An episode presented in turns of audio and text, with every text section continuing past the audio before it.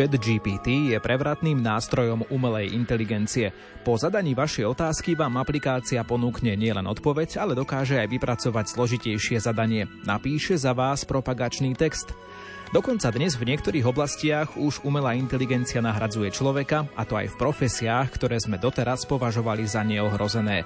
Povedzme, redaktor spravodajstva. No ako ďalej? Nevymkne sa človeku situácia z rúk? Aj o týchto obavách si povieme v dnešnom zaostrenom s europoslancom Ivanom Štefancom za KDH a zároveň vedúcim slovenskej delegácie pri Európskej ľudovej strane. V nasledujúcich minútach sa dotkneme aj ekologických otázok. Totiž mnohé opatrenia a snahy navrhované z európskych štruktúr niektorých Slovákov znepokojujú a nenachádzajú si ich podporu. To sú naše dnešné témy. Pri počúvaní vás víta Ivo Novák.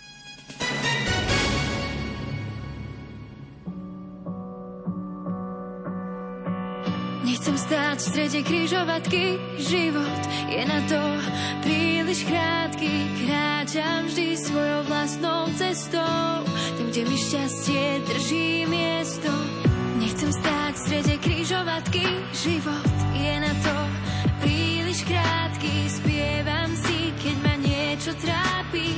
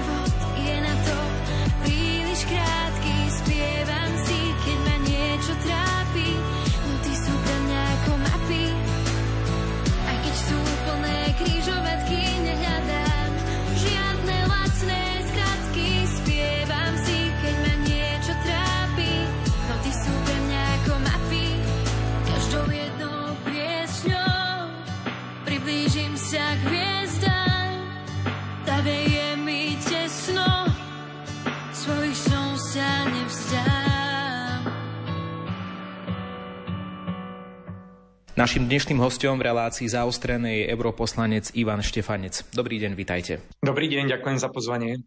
Pán poslanec, začníme možno práve aj tým takým horúcim dianím za našimi východnými hranicami. Vojna žiaľ stále trvá, stále sa nepodarilo nájsť nejaké riešenie. Aký je váš aktuálny pohľad na vývoj na Ukrajine a ako môže Európska únia nejakým spôsobom aktuálne pomôcť k tomu, aby bol v tejto časti sveta čo najskôr možno pokoj zbraniam? Európska únia je mierový projekt a samozrejme všetci si želáme, aby čo najskôr opätovne sme mali mier na celom európskom kontinente. To, čo môžeme najviac preto urobiť, je pomáhať obeti, pomáhať ľuďom, ktorým je ubližované, tí, ktorí utekajú vplyvom eh, ruskej invázie zo svojej krajiny, teda Ukrajincom, ktorí stratili obydlia, ktorí stratili svoju bezpečnosť.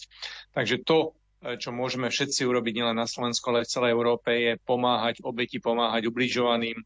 Mier sa dá dosiahnuť veľmi jednoducho. Stačí, keď ruskí okupanti a invazívne vojska odídu z krajiny, kde zabíjajú nevinných. Pokiaľ tak neurobia, tak e, musíme urobiť všetko preto, aby sme obránili životy, aby sme pomáhali tým, ktorým je ubližované.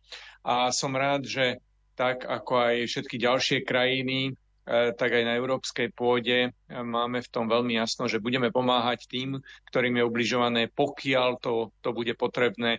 A nielen v podobe nejakej politickej, v podobe deklarácií a v podobe tým, že sme dali Ukrajinu aj ako kandidátsku krajinu, že sme e, jej pomohli otvoriť dvere na tej európskej ceste, záleží teraz na nej, ako podmienky splní, ale najmä tým, že budeme im pomáhať humanitárnou pomocou a pomáhať e, im sa brániť. To sú e, veľmi jasné veci a myslím si, že to je každému zrejme, kto e, cíti s ľuďmi, ktorým je ubližované a ktorý chráni životy. Našou povinnosťou je chrániť životy a samozrejme zabrániť tomu, aby ruské invazívne sily pokračovali ďalej nielen na Ukrajinu, ale aj e, na Slovensko a do ďalších krajín. V júni na Slovensku rezonovala aj ako jedna z takých veľkých tém, problémy samozpráv, ktoré opäť žiadali nejaké refundovanie financií v súvislosti s vyššími nákladmi na energie a tento problém samozrejme treba vnímať na Slovensku aj v súvislosti s tým, že sa blížia predčasné parlamentné voľby. No stále to bude zrejme téma aj v rámci Európskej únie. Všimol som si, že ste sa nedávno zaoberali aj 30. výročím jednotného trhu Európskej únie, tak poďme sa venovať aj týmto trošku energetickým témam ceny energii do budúcnosti. Ako vnímate nejakú tú prognózu a ako môže EÚ pomôcť aj tým národným štátom zvládať tie možno negatívne prognózy, ktoré ešte môžu byť pred nami? Ceny energii sú naozaj e, dôležitá téma, priam kľúčová pre ďalší hospodársky rozvoj, pretože to cítia nielen firmy, ale cítia to samozrejme všetci občania. Táto otázka tiež súvisí s tou predchádzajúcou, pretože vieme, že ceny energií nám narástli na viac ako 10 násobok minulý rok práve kvôli tejto ruskej invázii na Ukrajinu, ktorá rozkývala energetické trhy. Dnes najmä vplyvom spoločných európskych opatrení sa podarilo stabilizovať tieto ceny na európskych trhoch tak, že napríklad ceny ropy a plynu už e, sú na úrovni spred ruskej invázie, dokonca už aj v niektorých prípadoch aj nižšie. Stále ale samozrejme aj vplyvom cenových mechanizmov na Slovensku tie ceny cítime. Samozprávy, ktoré ste spomenuli, majú nepochybne pravdu v tom, že nie všetky náklady boli kompenzované. Bohužiaľ, stalo sa pravidlom, že na Slovensku ako keby všetky tie náklady museli znášať e, nižšie stupne, museli znášať e, pre všetkým samozprávy, ktoré na to samozrejme neboli pripravené. Z európskej úrovne sme pripravili viacero finančných mechanizmov, ktorým sme pomáhali jednotlivým krajinám preklenúť to najhoršie, najmä cez program React EU.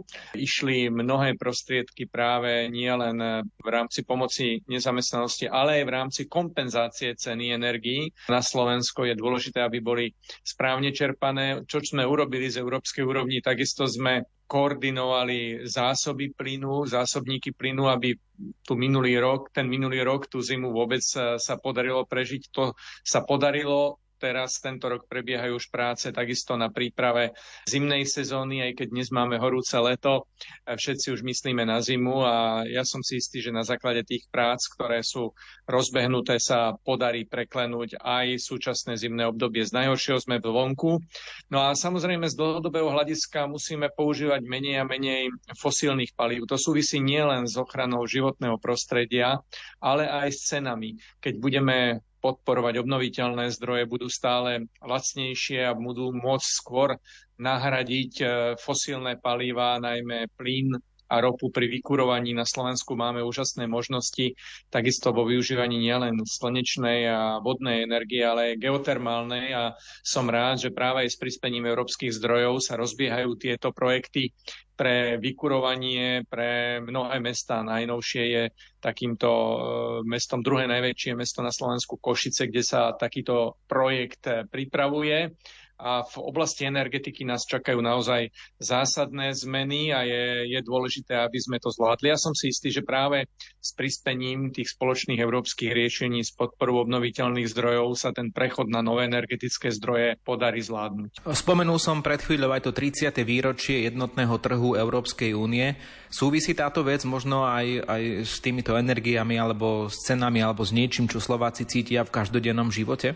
Určite áno. Spoločný trh je kľúčom pre ekonomický rast, najmä pre krajiny ako Slovensko. My viac ako 90% nášho domáceho produktu tvoríme exportom a drvíva väčšina našich výrobkov a služieb končí na spoločnom európskom trhu. Práve význam 30-ročného spoločného trhu je v tom, že neplatíme dane, neplatíme ďalšie poplatky, neplatíme nejakú ďalšiu zvýšenú administratívu za to, že pôsobíme na spoločnom európskom trhu, mimochodom najväčšom spoločnom trhu na svete. Takže to, čo si už niekedy málo kedy uvedomujeme a považujeme to za samozrejmosť, že, že naše výrobky na e, európsky trh nepodliehajú clám. O tom by vedeli hovoriť krajiny, ktoré sú mimo EÚ, aké je to dôležité.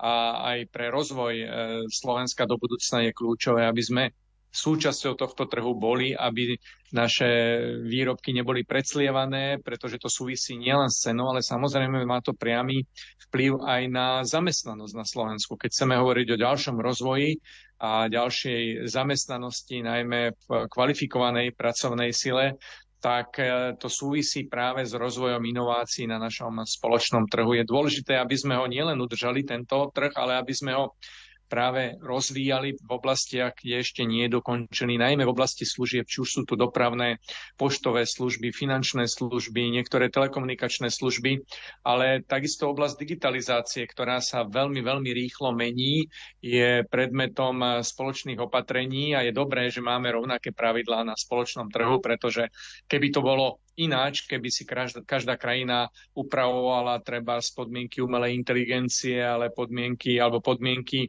boja proti dezinformáciám na svojom trhu, no tak mali by sme 27 rôznych predpisov a nie je ten jeden dôležitý a týmto samozrejme šetríme náklady a tie pravidlá sú aj jednoduchšie.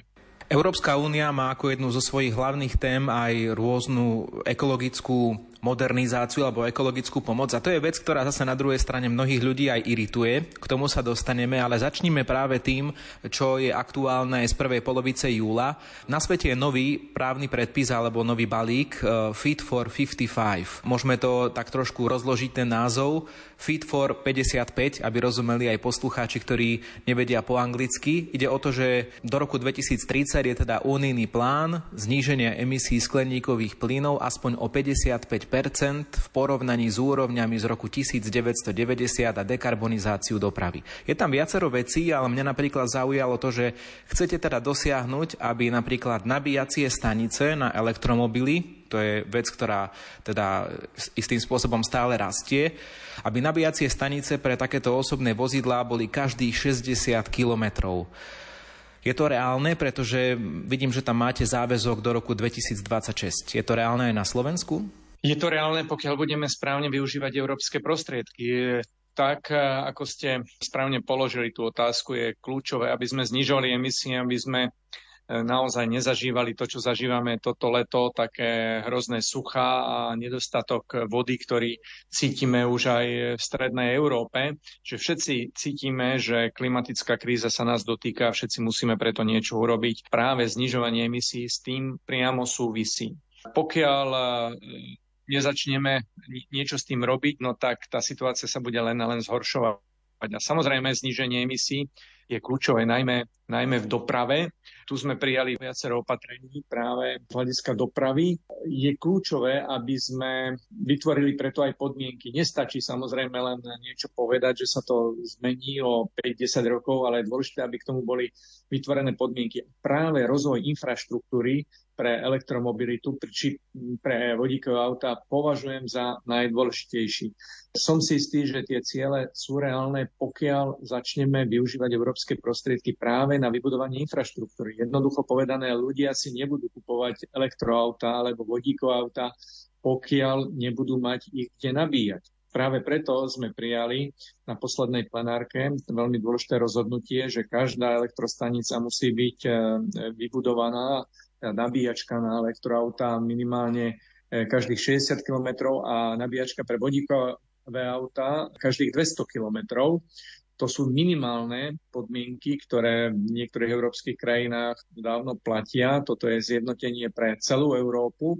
Pokiaľ si nebudú mať ľudia, kde nabiť svoje vozidlá, no tak e, bez toho si neviem rozvoj elektromobility ani ďalších odvetví predstaviť. Práve práve toto je e, kľúčovým miestom. Pokiaľ by sa to neudialo, tak všetky ciele by sa museli prehodnotiť. Preto ten rok 2026, preto chceme prehodnotiť celú tú stratégiu o tri roky, či je reálna a ako sa ju darí plniť jednotlivým krajinám. Ja osobne podporujem technologickú neutralitu, teda nielen rozvoj elektroaut, vodíkových aut, ale aj spalovacích motorov, ktoré zásadne znižujú emisie a napríklad s použitím syntetických palív vieme dosiahnuť takisto mnohé, mnohé pekné výsledky pri znížení emisí. Je dôležité, aby sme dali priestor inováciám vo všetkých druhoch priemyslu, ale pre všetkým, aby sme preto vytvorili infraštruktúru. Preto e, je to tak dôležité, aby, aby to bolo z hľadiska používania pre ľudí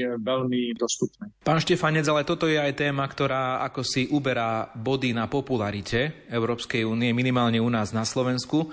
Mnohí ľudia sú skeptickí voči rôznym takýmto ekologickým iniciatívam, používajú sa termíny ako ekofašizmus alebo ekototalita Európskej únie. Budete si musieť asi nájsť aj podporu u ľudí, pretože mnohí vám nemyslím to vám osobne, ale mnohí vám e, európskej politike, Európskej únii v tejto téme neveria. No, nie som si istý, či tomu je tak, hlavne keď e, cítia nedostatok vody a keď cítia horúčavy, prípadne zmeny počasia, nárazové búrky, povodne, ktoré sa objavujú po celej Európe a aj na Slovensku už stále viac a viac, čiže tú klimatickú zmenu všetci cítime.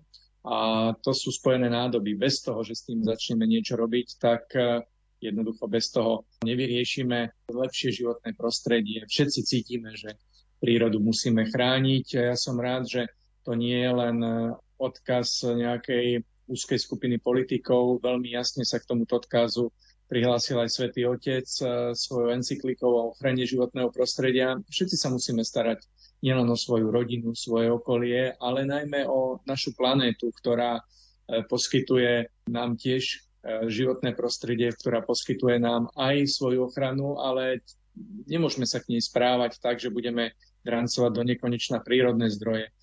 Tak ako si chránime svoj domček, svoju záhradku, musíme si chrániť aj svoju planétu. To je ten základ, ktorý si musíme všetci uvedomiť a z toho vyplývajú už potom ďalšie opatrenia, to, že sú niektoré možno príliš prísne, niektoré možno až e, príliš pritiahnuté za vlasy, s tým e, aj ja súhlasím, že niekedy e, tie opatrenia sú úplne, úplne nie celkom v súlade s tým, čo potrebuje európska ekonomika. Preto som za rozhodne vyvážený prístup. Som za lepšiu ochranu životného prostredia, ale zároveň pri tom, aby Európa nestrácala na konkurencieschopnosti, aby aj na Slovensku sme vplyvom nejakých opatrení, ktoré chránia životné prostredie, neprichádzali o pracovné miesta, ale skôr, aby sme vytvorili pracovný rámec e, a právny rámec k tomu, aby sme pri tejto transformácii tvorili nové miesta, pretože aj to sa dá. Vidíme, že e, žijeme v dobe, ktorá zásadne je menená digitálnymi technológiami, ale aj environmentálnymi technológiami.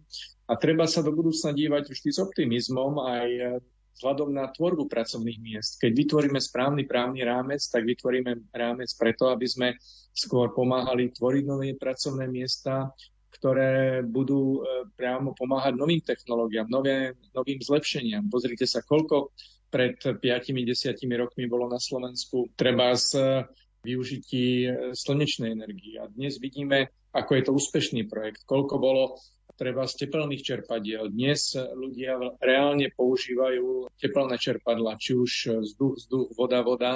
A je to bežnou súčasťou nových stavebných technológií. A deje sa to tak aj na celom svete. A myslím si, že tá, tá zmena je dôležitá, ale tá zmena musí ísť ruka v ruke s tým, že sa nám budú tiež e, nielen zlepšovať životné prostriedky, budeme e, lepšie chrániť e, životné prostredie, ale budeme takisto pomáhať rozvoju nových technológií a budeme myslieť aj na našu konkurencieschopnosť a životnú úroveň, najmä cez tvorbu pracovných miest. Ako ste naznačili, technologický vývoj ide dopredu a ide dopredu aj v prípade umelej inteligencie. Mnohé veci, ktoré z umelej inteligencie vieme použiť, sú prevratné, sú výnimočné, keď nám povedzme rôzne aplikácie, ako už viackrát zmienovaný aj chat GPT, dokáže pomáhať v rôznych odvetviach, v rôznych pracovných činnostiach alebo aj v súkromnom živote. Na druhej strane, keď sa nad tým človek zamyslí, je potrebné dať umelej inteligencii určité hranice, aby sa pre človeka nestala nejakou hrozbou. No ako chcete v rámci Európskej únie možno nastaviť nejaké tie, by som povedal, nejaké tie právne kritéria alebo niečo, čo ľuďom naozaj zabezpečí taký pokoj a istotu, že umelá inteligencia neprevezme akoby iniciatívu do vlastných rúk a bude v službe človeku a nie naopak? Toto je naozaj veľmi, veľmi dôležitá téma, ktorá bude ovplyvňovať životy nás všetkých, pretože nikto z nás nechce, aby nás riadili roboty. Práve o to ide, aby sme rozhodovali na konci, aby umelá inteligencia bola dobrým sluhom a nie zlým pánom. A som rád, že Európsky parlament ako prvý na svete prijal práve tento prvý právny rámec, tzv. Artificial Intelligence Act, a umelej inteligencii, ktorý stanovuje práve pravidlá pre rozvoj umelej inteligencie. Jednak to robíme tak, aby sme odbúrali nedôveru voči používaniu umelej inteligencie, že treba jednoducho ju označovať tak, aby ľudia, ktorí ju používajú, vedeli, kedy pracujú so systémami umelej inteligencie a kedy nie. Už dnes sa stretávame s článkami, ktoré píšu roboti. Už dnes uvádzajú v, rádiách aj v médiách niektoré programy roboti. Je dôležité, aby sme to vedeli odlíšiť, aby sme nestrácali k tomu dôveru. Už dnes používame rôzne ekonomické analý- e, právne analýzy, ktoré tvorí umelá inteligencia. Už dnes napríklad používame diagnostiku v medicíne, ktorá je založená na umelej inteligencii. To sú všetko proste javy, ktoré nás ovplyvňujú a treba povedať, že umelá inteligencia aj zlepšuje náš život. No, tak keď lepšie diagnostikuje chorobu ľudí, keď nám urobí lepšiu právnu alebo ekonomickú analýzu, tak je to naša pomoc. Ale vždy na konci rozhodovania musí byť človek. To je princíp tohto právneho aktu, že jednak musí byť označované, čo je umelá inteligencia, čo nie. A vždy na konci rozhodovania musí byť človek, aby systémy umelej inteligencie boli pod kontrolou. Aby boli pod kontrolou, rozdeľujeme ich do troch kategórií. Prvá kategória sú systémy, ktoré prinášajú obrovské riziko a preto sú nielen regulované, ale aj zakázané, napríklad rekognoskácia tvári, Nechceme, aby systémy umelej inteligencie nás riadili podľa toho, ako kto vyzerá. Mimochodom, takéto systémy niektoré diktátorské režimy už zneužívajú pre upevnenie svojej moci, že hodnotia ľudí podľa toho nielen ako vyzerajú, ale ako sa správajú, ako sú lojálni voči systému a podľa toho im napríklad pridelujú sociálne hodnotenie, potom dávajú úlavy v bývaní a v, praco, e, v práci, len aby vytvorili čo najviac e, ľudí, najširšiu skupinu ľudí, ktorá by bola poslušnejšia. Toto nechceme. Človek je práve ľudská bytosť, ktorá má najväčšiu hodnotu, život má najväčšiu hodnotu a človek rozhoduje o svojej budúcnosti. Preto potrebujeme takéto systémy, ktoré ohrozujú ľudské bytie, zakázať. Druhou skupinou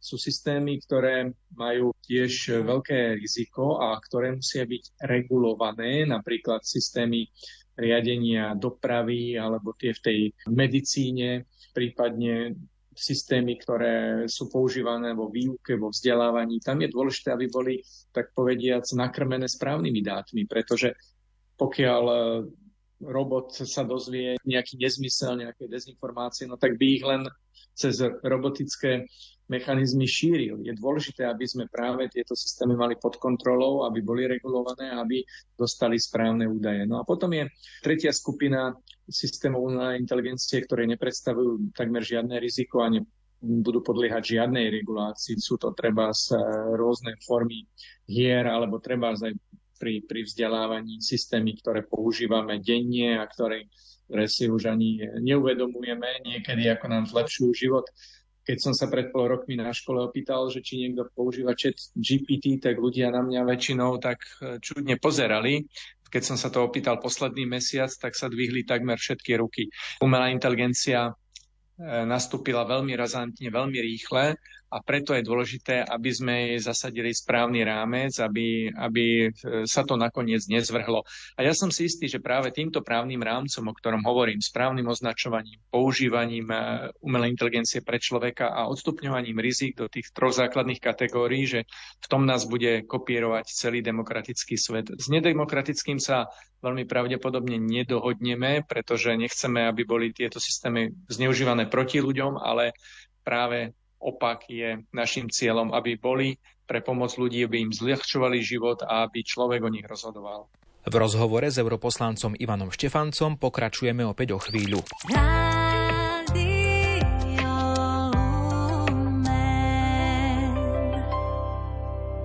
Horami, lúkami, tou našou dolinou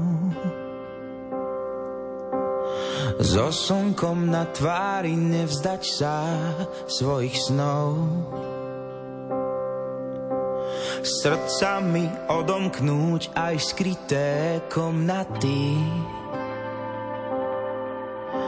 A navzájom chytiť sa, keď sme už ustatí. Stačí spojiť síly, spolu sa svetom viesť. Nechať vietor vrážať do kolies. Len spojiť síly, nazrieť si do duší, tak zvládneme aj kopec najstrmší. Pomedzi pastviny stromy a aleje Prekážky pred nami sám Pán Boh odveje Otrátiť nedám sa pádom či mudrinou Zrazu sa mení svet, keď letím krajinou. Stačí spojiť síly, spolu sa svetom viesť. Nechať vietor vrážať do kolies. Len spojiť síly, nazrieť si do duší tak zvládneme aj kopec najstrmší.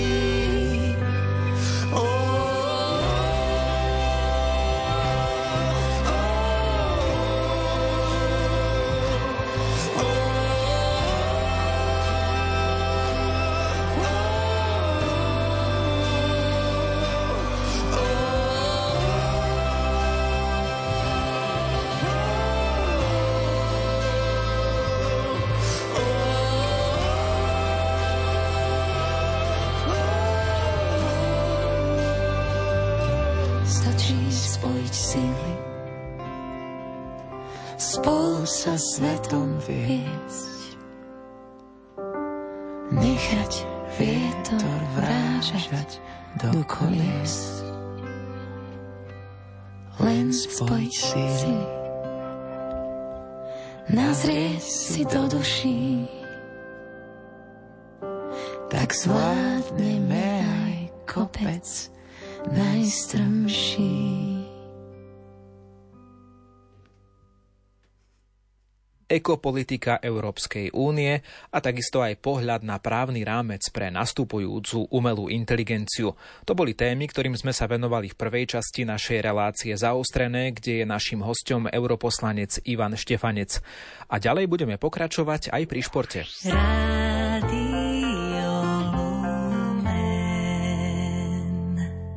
Vráťme sa opäť tak trochu k rusko-ukrajinskému konfliktu. Totiž už dnes vieme, že Rusia a Bielorusi nebudú reprezentovať na najbližších olympijských hrách. Je to téma, ktorá opäť mnohých ľudí rozdeľuje a mnohí si povedia, že e, veď je to šport, to nie je politika, nespájajme to. Ako sa k tomuto postaviť? Viete, tak, jak Únia mierový projekt, aj Olympiáda bola vždy mierovým projektom. Kedysi v minulosti, aj v antických časoch, e, ktoré sú našou inšpiráciou pre olimpionizmus, sa vojny zastavili, aby mohli krajiny súťažiť. Je absurdné si čo len pomyslieť, že by niekto zneužíval e, v súčasnosti práve olimpionizmus na svoj účel. E, treba povedať, že takto v minulosti boli. Olympiáda v roku 1936 takisto bola v nacistickej režii a bol to veľký výkričník preto, aby sa nič také neopakovalo. Je dôležité teda jasne si povedať, že krajiny, ktoré reprezentujú, alebo športovci, ktoré reprezentujú krajiny, ktoré podnietili vojnu, ktoré ničia životy iným ľuďom, nevinným ľuďom, tak nemajú čo hľadať na športovom olympijskom poli. Viete, šport je veľkou súčasťou politiky. Športové reprezentácie sú platené z verejných zdrojov, o ktorých rozhodujú politici. E, všetci verejní činitelia sa veľmi tešia z úspechov krajiny, pretože je to reprezentácia krajiny. Je to proste tak a každý, kto to nevidí, no tak uh, skôr sa snaží len abstrahovať od uh, faktov, ktoré sú jednoznačné. Aj Olympiáda je súčasťou verejného života, je súčasťou nielen športového zápolenia, ale aj súťažou medzi krajinami. Veľ, veľ, veľmi prízne sa a veľmi podrobne sa sledujú výsledky jednotlivých krajín, veď bežia súťaže o to, kto najviac medailí prinesie, je to súčasťou verejného života. Preto je absurdné, čo je len pomyslenie, že krajiny ako Rusko, Bielorusko by dávali svoju reprezentáciu a potom ju zneužívali na svoje politické ciele. A potrebujeme oddeliť dve veci. Potrebujeme oddeliť toto zneužívanie športového zápolenia diktátormi, ktorí podnietili a vykonávajú vojny, od e, zápolenia medzi športovcami, ktorí si tieto vojny neželajú. Preto je dôležité vytvoriť aj priestor, zároveň pri odmietnutí týchto diktátorských režimov a pri zabranení im reprezentovať ich krajiny, je dôležité vytvoriť priestor športovcom, ktorí odmietnú takýto režim, ktorí nesúhlasia s vojnami a ktorí chcú súťažiť. Čiže jednoznačne aj ja, aj množstvo mojich kolegov v Európskom parlamente sme za to, aby sa tento priestor vytvoril, aby súťažiaci, ktorí pochádzajú z takýchto krajín, ale nechcú mať nič s ich agresívnym správaním, aby mali možnosť športovať pod neutrálnou olympijskou vlajkou, samozrejme pri odmietnutí, jasnom odmietnutí takejto agresívnej politiky. Verím, že nájdeme aj s olympijským výborom spoločnú reč. Ja som rád, že Slovensko sa doteraz veľmi jasne vyjadrilo tiež týmto spôsobom, myslím, slovenská reprezentácia, e, politická reprezentácia. Takže to konečné rozhodnutie verím, že bude správne. E, momentálne e, beží táto diskusia aj na pôde Európskeho parlamentu. Nedávno nás navštívil predstaviteľ Českého olympijského výboru, šéf jej etickej komisie, pán Žantovský, ktorý veľmi podrobne pripravil právny rámec pre takýto postup. E, navštívil nás spolu s Dominikom Haškom, ktorý je veľmi aktívny, česká hokejová brankárska legenda, ktorá je veľmi aktívna práve v tom, aby v konečnom dôsledku sa chránili životy, aby sme zabránili šíreniu agresívnej ideológie, ale aby sme otvorili možnosti pre všetkých športovcov, ktorí chcú súťažiť a nechcú podporovať agresívnu ideológiu.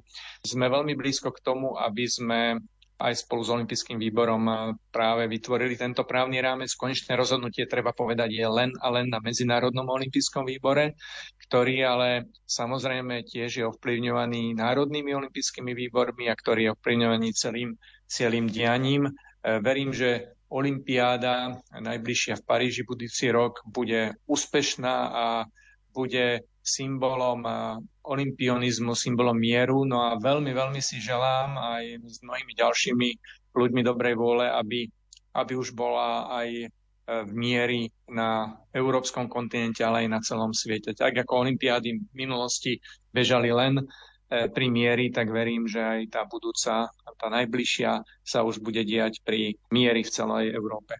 Pán Štefanec, na záver si trošku oddychneme od politiky a odbočme. Takto uprostred leta sa určite dostanete aj na Slovensko. Plánujete možno navštíviť naše hory? Áno, každý rok trávim dovolenku na Slovensku. Veľmi, veľmi sa teším aj tento rok. Okrem toho, že plánujem ísť na stredné Slovensko, na rodné považie, plánujem ísť opäť do Vysokých Tatier, plánujem ísť na východné Slovensko, kde pripravujeme mnohé akcie, takisto príležitosti z tého výročia najstaršieho európskeho maratónu. To nás čaká na jeseň a bude to veľká udalosť, ktorú chcem spropagovať aj na pôde Európskeho parlamentu. A v tom lete chcem teda s celou rodinkou opäť navštíviť e, mnohé naše krásne kúty a k tomu tak motivujem aj ostatných. Každý, kto strávi na Slovensku dovolenku a pošle mi z nej fotku, tak eh, budem mať možnosť, tak ako po minulé roky v akcii dovolenku doma, vyhrať celkom pekné ceny, napríklad eh, víkendový pobyt pre dve osoby na Slovensku, prípadne ďalšie, ďalšie celkom zaujímavé ceny. Som rád, že táto súťaž už sa stala každoročnou letnou tradíciou a verím, že tak eh, motivujem nielen viac ľudí tráviť dovolenku na našom krásnom Slovensku, ale aj trošku pomôcť cestovnému ruchu, pretože toto bolo prvým dôvodom preto, aby som niečo takéhoto urobil pred pár rokmi, kedy mnohí malí podnikatelia boli postihnutí v rámci pandémie, kedy museli zatvárať prevádzky. Chcel som im aj takýmto spôsobom pomôcť a trošku rozprúdiť cestovný ruch na Slovensku. A aj teraz, keď sa dostali z najhoršieho, tak ešte stále vidím, že tie možnosti ich rozvoja sú, ale hlavne sú možnosti pre ľudí, pre nás všetkých návštevníkov, ktorí poznávame radi nové kúty Slovenska, aby sme tak robili. Takže aj takýmto malým spôsobom verím, že pomôžem spoznať eh, nové kúty našej vlasti aj mnohým ďalším ľuďom a veľmi ich k tomu povzbudzujem. A okrem iného, tohto ročné leto bude samozrejme typické aj každoročným už typickým výstupom kresťanských demokratov na Ďumbier. Tento rok bude trošku zvláštny a jedinečný v tom, že budeme obnovovať ten kríž na našom najvyššom končiari nízkych Tatier, ktorý sme si tak osvojili a je mi cťou, že môžem prispieť aj k tejto tradícii a najmä k obnove tohto pekného kríža, ktorý budem veriť ešte krajší a ešte trvácnejší, takže tá každoročná tradícia výstupov na Ďumbier bude pokračovať a verím, že sa nám podarí tento rok teda spolu vyniesť e, nový kríž. Bude to 1. augustový e, víkend, kde sa všetci kresťanskí demokrati z celého Slovenska stretnú a Okrem pravidelných, pravidelných diskusí a modlitieb prispejú aj takejto peknej akcii, aby najvyšší vrchol z nízkych tatier, z ktorého je mimochodom nádherný výhľad e, na všetky strany, tak aby zdobil aj e, tento nový kríž, ktorý už je pred dokončením. V dnešnom zaostrenom bol našim hostom Ivan Štefanec, slovenský europoslanec a vedúci slovenskej delegácie pri Európskej ľudovej strane. Zaostrené pripravil redaktor Ivo Novák. Do počutia.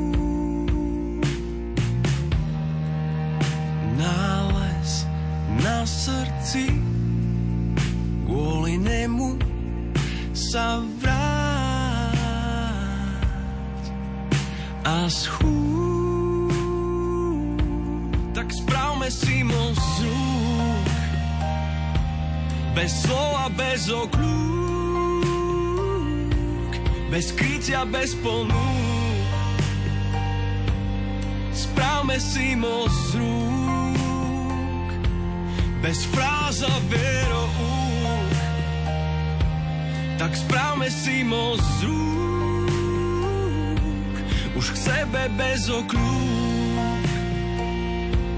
Hneď správme si moc z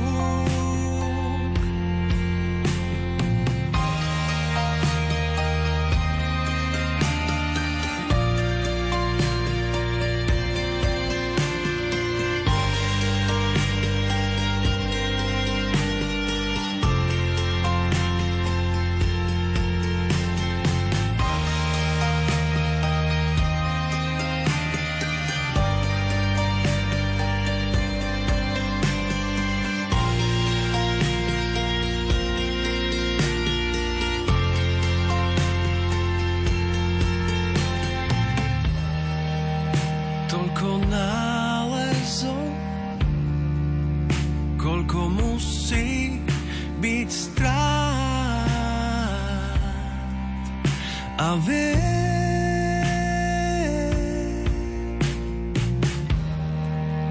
čomu neverí, ľahko zmizne, to nie, viac nie. Tak správme si mozu, bez slova, bez oklúk, bez krytia, bez ponúk.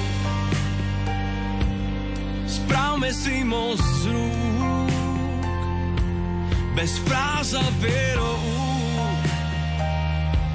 Tak správme si moc z rúk, už k sebe bez okľúk. Hneď správme si moc z rúk.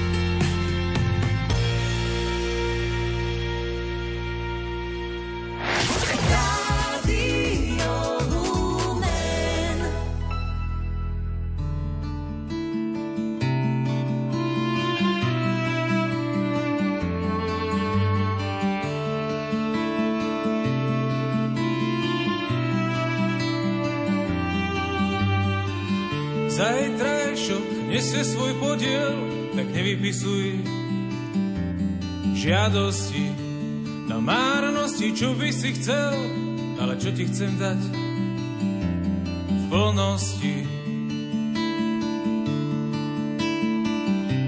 Na cestu vydaj sa so mnou, vyzleč telo zo starostí. Neboj sa, dovediem ťa domov a zaodejem do milosti.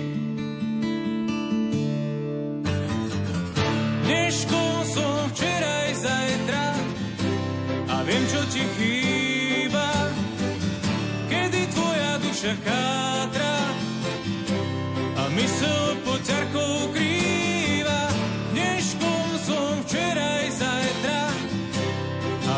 Ti chýba, kedy tvoja duša chátra a mysel pod ťarkou krýva. Opojená starosťami, myslíš, že si ťa nevšímam. Dálie v kráse z ťa dámy, inovať im krajky vyšíva. Skloň hlavu na moje rameno, chcem podeliť sa s tebou. A podobrieť ťa bremenom, čo prenesie ťa roklinou.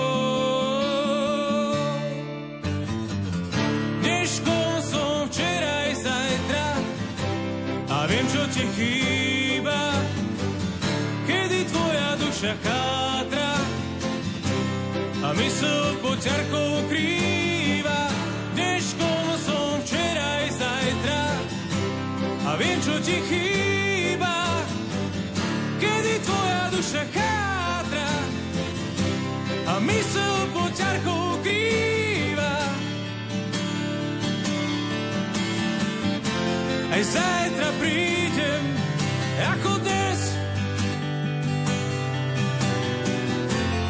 postarám sa o seba. Tak nechaj sa mnou a a dám